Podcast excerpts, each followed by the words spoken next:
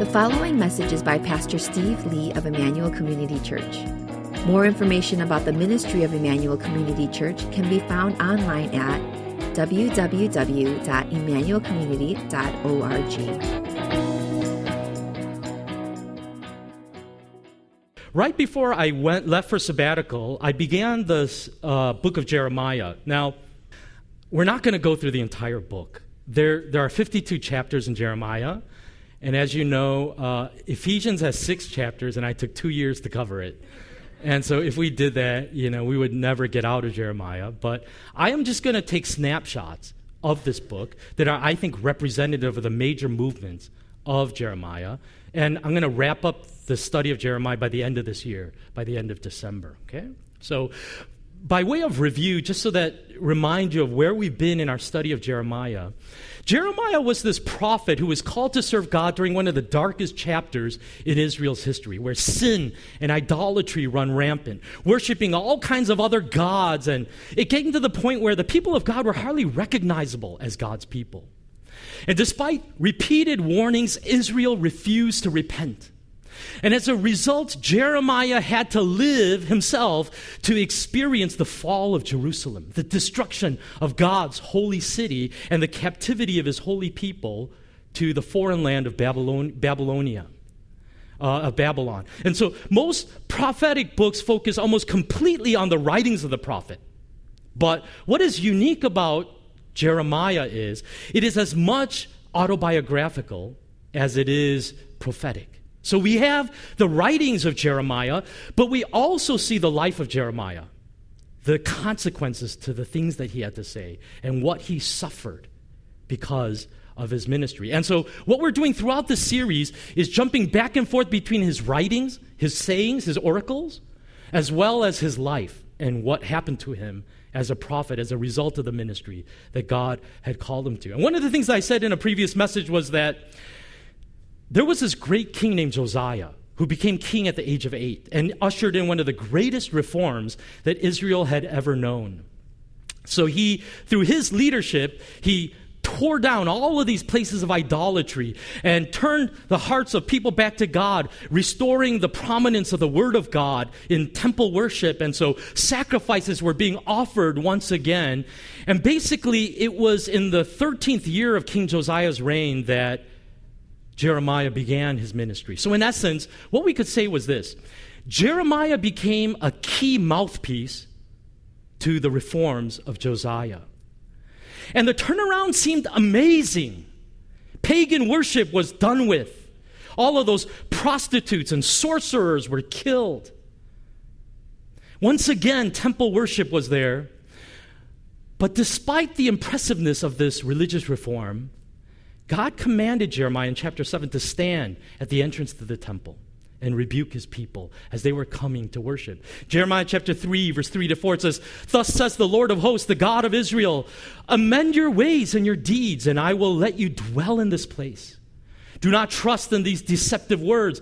This is the temple of the Lord, the temple of the Lord, the temple of the Lord. In other words, what God was saying was call these people out because they are so smug in the fact that they think they're right with God again. Just because temple worship has resumed and that there are services running once again. And he says, what the message was this was that the reforms of Josiah were needed, they were important, but they were also incomplete the hearts of the people had not truly changed to the extent that God demanded. Eugene Peterson, I read this quote in one of the earlier messages. He says, The reform was accomplished. Everything that a king's commands could do was done. Conspicuous crime was stopped. Superstitious religion was sent packing. Immoral worship was banned. But getting rid of evil does not make people good. It didn't take Jeremiah long to realize that the reform was only skin deep. Everything had changed, but nothing had changed. The outward changes had been enormous, the inward changes were imperceptible. Their religious performance was impeccable, their everyday life was rotten. The outside is a lot easier to reform than the inside. Going to the right church and saying the right words is a lot easier than working out a life of justice and love among the people you work and live with. And it's with that tone that I want to carry us fast forward into chapter 18 of Jeremiah and see what's happened in this part of the story. And so the scripture reading that I'm going to do is going to come from Jeremiah 18, verses 1 through 17. We're going to look, look at the rest of the chapter in a little bit, but for the scripture reading, this is what I want to read, starting in verse 1. And it says this The word that came to Jeremiah from the Lord Arise and go down to the potter's house, and there I will let you hear my words. So I went down to the potter's house, and there he was working at his wheel. And the vessel he was making of clay was spoiled in the potter's hand. And he reworked it into another vessel, as it seemed good to the potter to do. Then the word of the Lord came to me, O house of Israel, can I not do with you as this potter has done? declares the Lord. Behold, like the clay in the potter's hand, so are you in my hand, O house of Israel. If any if at any time I declare concerning a nation or a kingdom that I will pluck up and break down and destroy it, and if that nation concerning which I have spoken turns from its evil, I will relent of the disaster that I intended to do it. And if at any time I declare concerning a nation or a kingdom that I will build and plant it, and it does evil in my sight, not listening to my voice, then I will relent of the good that I had intended to do it. Now, therefore, say to the men of Judah and the inhabitants of Jerusalem, Thus saith the Lord, Behold, I am shaping disaster against you and devising a plan against you. Return every one from his evil way and amend your ways and your deeds. But they say, That is in vain. We will follow our own plans, and will every one act according to the stubbornness of his evil heart. Therefore, thus says the Lord Ask among the nations, who has heard the like of this? The virgin Israel has done a horrible thing. Does the snow of Lebanon leave the crags of Sirion? Do the mountain waters run dry, the cold flowing streams? But my people have forgotten me. They make offerings to false gods they made them stumble in their ways, in the ancient roads, and to walk into side roads, not the highway, making their land a horror, a thing to be hissed at forever. Everyone who passed by it is horrified and shakes his head. Like the east wind, I will scatter them before the enemy. I will show them my back, not my face, in the day of their calamity. Let's pray. God, these are heavy words, difficult words not just to understand, but to accept. But let your perfect love and your perfect will and your perfect truth win our hearts over, not to what we want, not to these false images of you that we erect in our hearts, but to see the true and living God that stands before us this day to show us your heart toward us. For it is in Christ's name we pray. Amen. By this point in Jeremiah 18, Jeremiah has been prophesying for years. And these years have taken a very heavy toll on this prophet's heart. Because despite his best efforts preaching these words of warning and calls to repentance, the people stubbornly refused to amend their ways. And I don't think it's an exaggeration to say that by this point in time, Jeremiah had all but given up hope on Israel. He was sick of it. He was tired of this ministry. And I think basically Jeremiah thought, there is just no point to this. Every day I go to Jerusalem and share your words, God, and nobody listens. Nobody listens. And so, in a moment of raw honesty, this is what God confesses. This is what Jeremiah confesses to God in verses 19 to 23. Hear me, O Lord, and listen to the voice of my adversaries. Should good be repaid with evil, yet they have dug a pit for my life. Remember how I stood before you to speak good for them, to turn away your wrath from them. Therefore, deliver up their children to famine Give them over to the power of the sword. Let their wives become childless and widowed. May their men meet death by pestilence, their youths be struck down by the sword in battle. May a cry be heard from their houses when you bring the plunderer suddenly upon them, for they have dug a pit to take me and laid snares for my feet. Yet you, O Lord, know all their plotting to kill me. Forgive not their iniquity, nor blot out their sin from your sight. Let them be overthrown before you. Deal with them in the time of your anger. Do you hear the heart of Jeremiah here? He is at the point of giving up. He has come to the conclusion that Israel is hopelessly lost, irredeemable. He points out to God, You know how I was, God, in my younger years. I used to actually intercede for these people. I used to actually pray mercy down on them and say, God, don't do this. Don't judge them like this. Show mercy, show grace. But he says to God, I don't think that way anymore, God. Kill them. Kill them all. Burn the whole house down. Let it burn because I don't even care anymore. Let these people die because they are a stiff necked, stubborn people. And the truth is, God, they are never going to change. They're so arrogant. They're so wicked. There's just no hope for them. So, God, let the rain of fire fall and take these people out. He's basically saying, What's the point of delaying your judgment any longer, God? Don't forgive them. Let the punishment begin. Bring the sword. This is the state of Jeremiah's heart, the condition that he's in, when God says to him, Jeremiah, you need to go on a little field trip here. you need to go somewhere for me because I need to show you something that you really need to see as my prophet. And he says, Go to the local potter's house and you just sit there and watch the guy work. And as you watch him work, you're going to hear my word come to you. I'm going to tell you something that you need to hear. And so Jeremiah just goes to the local potter's house as he's spinning a piece of clay on his wheel, and he just sits there and watches. It's got to be one of the weird, socially awkward moments, right? This guy's like, Why are you here? He goes, I don't know. Just work. Just do your thing. And just act like I'm not here. And as Jeremiah watches this potter trying to make something out of this lump of clay, something interesting begins to unfold. The clay is resisting the potter, it's fighting the potter.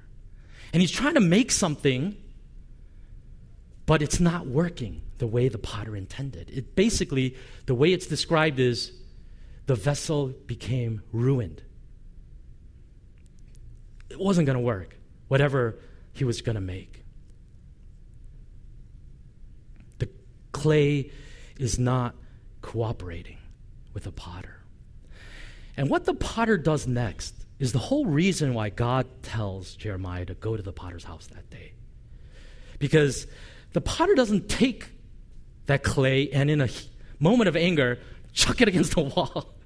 Say, forget this. I'm done for today. Instead, with this great patience and forbearance, the potter just takes the clay, puts it into a lump again, and he begins to remold it into something totally different that he wasn't originally intending to make. God is basically saying, Do you see what's going on here, Jeremiah? Do you see what's happening? The imagery of the pottery and clay, the pottery and clay is used a lot in Scripture. It's found both in the Old Testament and the New Testament, often to try to illustrate something about our relationship with God. And in almost every time that it's used, the potter and the clay, the message is that God has total control over us and he can do whatever he wants to do with us. That's almost always the message of the metaphor of the potter and the clay. Isaiah 45, verse 9. Does the clay say to the potter, What are you making? Does your work say the potter has no hands? He's clumsy, he doesn't know what he's doing. Romans 9:20. Will what is molded say to its molder, "Why have you made me like this?" So this is the theme that comes out over and over again with this pottery metaphor. God can do whatever he wants because we are the clay. And there's no doubt about it that there's part of that truth in this Jeremiah 18 passage. Because in verse 6, He says, O house of Israel, can I not do with you as this potter has done? declares the Lord. Behold, like the clay in the potter's hand, so are you in my hand, O house of Israel. But here's the interesting thing the imagery of the potter and the clay is more nuanced in Jeremiah 18 than it is in any of the other passages that talk about it in Scripture. Because in verses 7 to 10, it says this If at any time I declare concerning a nation or a kingdom that I will pluck up and break down and destroy it, and if that nation concerning which I've spoken turns from its evil, I will relent of the disaster that I intended to do it. And if at any time I declare concerning a nation or a kingdom that I will build up and plant it, and if it does evil in my sight, not listening to my voice, then I will relent of the good that I had intended to do to it. This is interesting. This is what God says to Jeremiah. You know what? I do actually have a plan A for your life. I do have something that I'm trying to make of your life, but by bringing him to the potter's house that day, he says, But you know, you have a part in it to play too. It's possible for you to rebel against me. Your response to my command is part of the story that gets written in your life. And this is one of the great mysteries is it is so easy to hear about this potter and clay and say, therefore, what's the point? Like, whatever we do, God has a will and He's going to get it done no matter what. So it's very easy to adopt a fatalistic posture to our life. It doesn't really matter what we do because in the end of the day, God gets His way. And what in the mystery of what God says is, I do get my way, I do accomplish my will, but in this difficult to understand mystery of how it works, our response becomes part of that story. And he says, You actually, by your obedience or disobedience, can affect what that final outcome is going to look like. Look at what it says in the NIV in verses 11 to 12.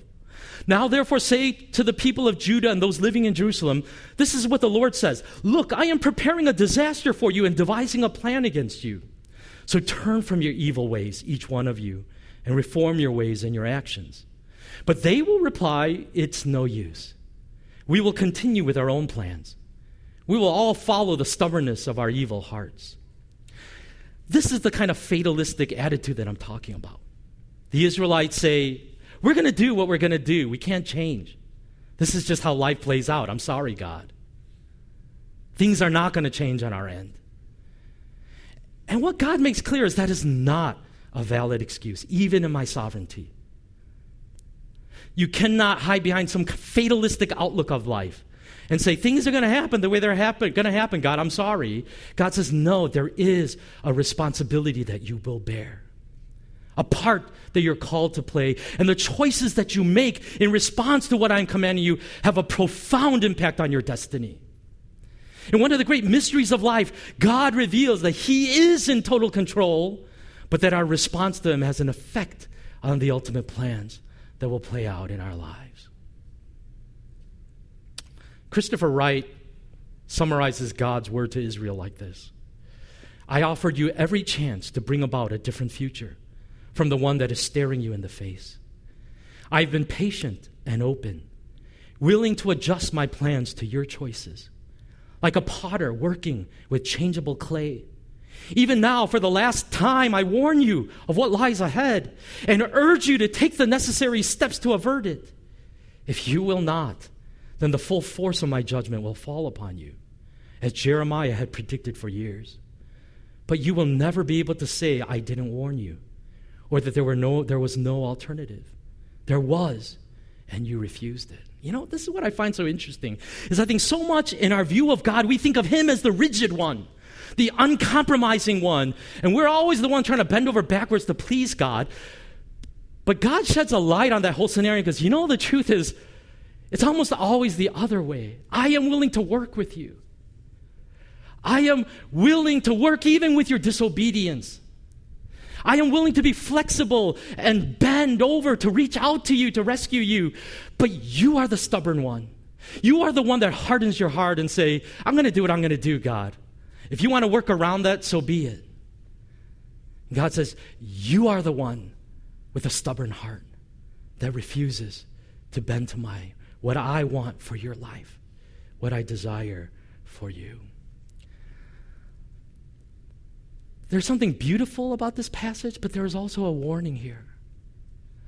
For those of you who may feel that you have so gone another direction that you're irredeemable or hopeless, God says, No, not at all. I can still reshape your life into something beautiful. It may have not be exactly what was intended because of your rebellion. That's not going to happen. But it's still something beautiful and it's something awesome. But he also says, You can keep turning your back on me and keep shoving me away, and that door may close for you one day. And you've got to recognize when you've been given a moment of opportunity to turn to me and heed the warnings that I've given you in your life. Another lesson that I see in this visit to the potter's house is this we are God's workmanship, constantly being shaped and reshaped by his loving hands. Let me say this whether you acknowledge it or not, all of us are using some kind of measuring stick to try to get a sense of the purpose and meaning and the value of our life. Whether it's family or career or wealth or friendships or whatever it might be. We're all reaching for some goals. We all have some way of trying to gauge whether we feel like our life is on track or not. You know, um, during the sabbatical, I, I purposely went out of my way to spend some time with my friend Young, who spoke at our retreat in the summer. I think we all need to have friends like that that don't think so much of us, you know? Because everywhere I go, you know, I'm like a pastor or whatever, but I'm just Steve to him, you know? And so when I meet with Young, I can just tell him the most honest, raw stuff that's in my heart and share with him. And so several times during the sabbatical, I had those moments with Young. And, you know, one of the things that I was confessing to him as I was trying to process some of the things that I'm feeling in my heart was I didn't really stop to think about the burden of the fact that in my 40s, I pretty much uh, made a major career change of being a missionary and a doctor to becoming a pastor here in America.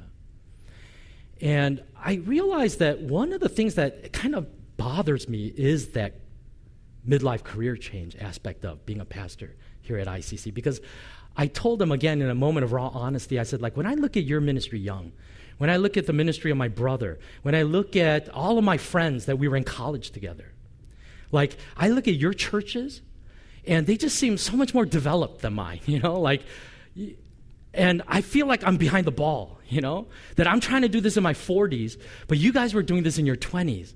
And I feel like I'm still pastoring a church that feels in many ways like a church plant. You know, we, we barely have our missions program up and running, and we're still trying to really figure out small groups and all of these things. And, uh, and I told him, like, I'm looking toward my 50s real soon. And I go, sometimes I just feel tired. And I feel like I should have started this like a decade ago. But in some ways, I don't, I don't feel like I had the energy to do all of this, you know? And, you know, of course, he kind of put me in my place, you know, and say, what are you talking about here? And kind of helped me to see a more faith based perspective on it. But I, I, I realize that this is how all of us are, you know?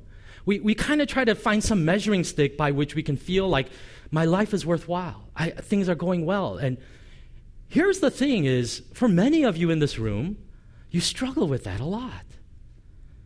Whether it's about your family, your marriage, your children, you feel like you made some real mistakes with your career choices. Some of you are struggling financially at a point where you should be financially secure. You're not, and it's too shameful to mention how deep in debt you are. And it's very easy to focus on all of this and go, where did my life go wrong? What's happening here? This is not how I thought my life was going to unfold. This is not where I thought I would be in my life. But you know what? When I look at this passage in Jeremiah 18, what I see is this I see that God has a singular focus on us.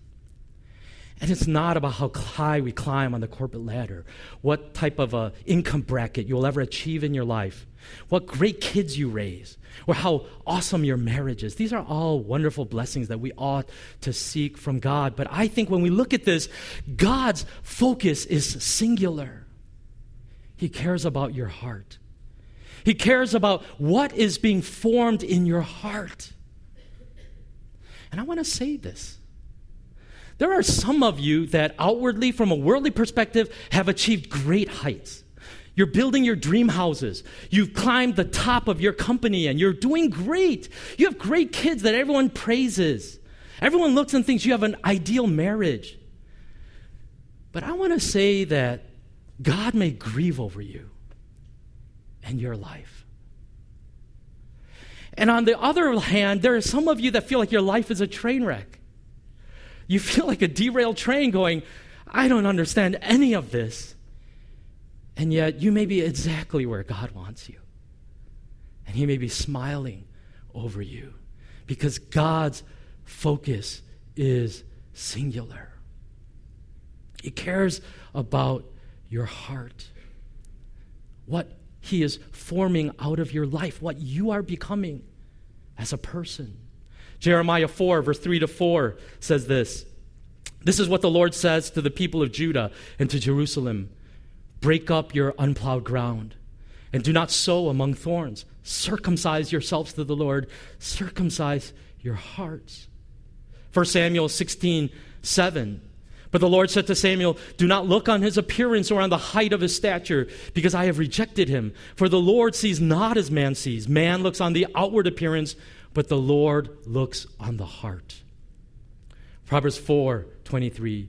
Above all else, guard your heart, for everything you do flows from it. And I want to ask you that this morning. Can, I, can you really be honest with me? Is this the framework by which you're interpreting your life? Because I think the truth is, even if we're Christians, it's not. The truth is, the outward circumstances get us down a lot more than what's happening here, isn't it? God, fix my marriage. God, fix my spouse. God, fix my kids. God, fix my career. And we're all like on that pursuit to think that that's what's going to give us happiness. But God says, I am patiently and relentlessly on the project of shaping you into the image of my Son. And whether the circumstances that surround your life go the way you expected or not, that's not the important detail in God's perspective. It is Christ in you. It is the fact that either every day, by the things you face in life, you are becoming more alive to God or more dead to Him, more obedient to His will or more stubbornly resistant to it. That's the singular measuring stick by which God weighs the value of a life. And so, where do you stand this day as you think about your life? Do you understand what God's heart is toward you? That whatever you're going through in this season of life, are you asking the right questions? How does God want to change me through this? What does God want to teach me through this? How can I grow through this experience? Because that's what it means to be the clay that surrenders to the master hand of the potter that says, Do with me as you will. Shape me into whatever you desire of my life. Eugene Peterson says this, and we'll close with this. Speaking from the voice of God, he writes, How can I get them to see that I am working right now, silently and invisibly, but surely and eternally in their lives and in their history? How can I get them to see the connections between what they are doing now and what they will be in 10 years and 20 years? No one has ever been able to make a clay pot that is just a plate, clay pot. Every pot is also an art form. There is no pottery that, besides being useful, does not also show evidence of beauty. Pottery is artistically shaped, designed, painted, glazed, fired. It is one of the most functional items in life. It is also one of the most beautiful. Jeremiah had seen potters at work all his life, but today he saw something else. He saw God at work making a people for his glory, a people of God. Persons created in the image of God. Necessary, but not only necessary, each one also beautiful. God needs and presses, pushes and pulls. The creative work starts over again, patiently, skillfully. God doesn't give up, God doesn't throw away what is spoiled. Let's pray.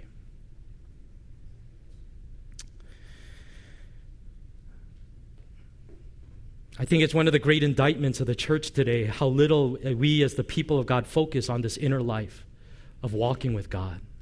And instead, God becomes like this divine genie who is there to grant us every wish that we think will make us happy.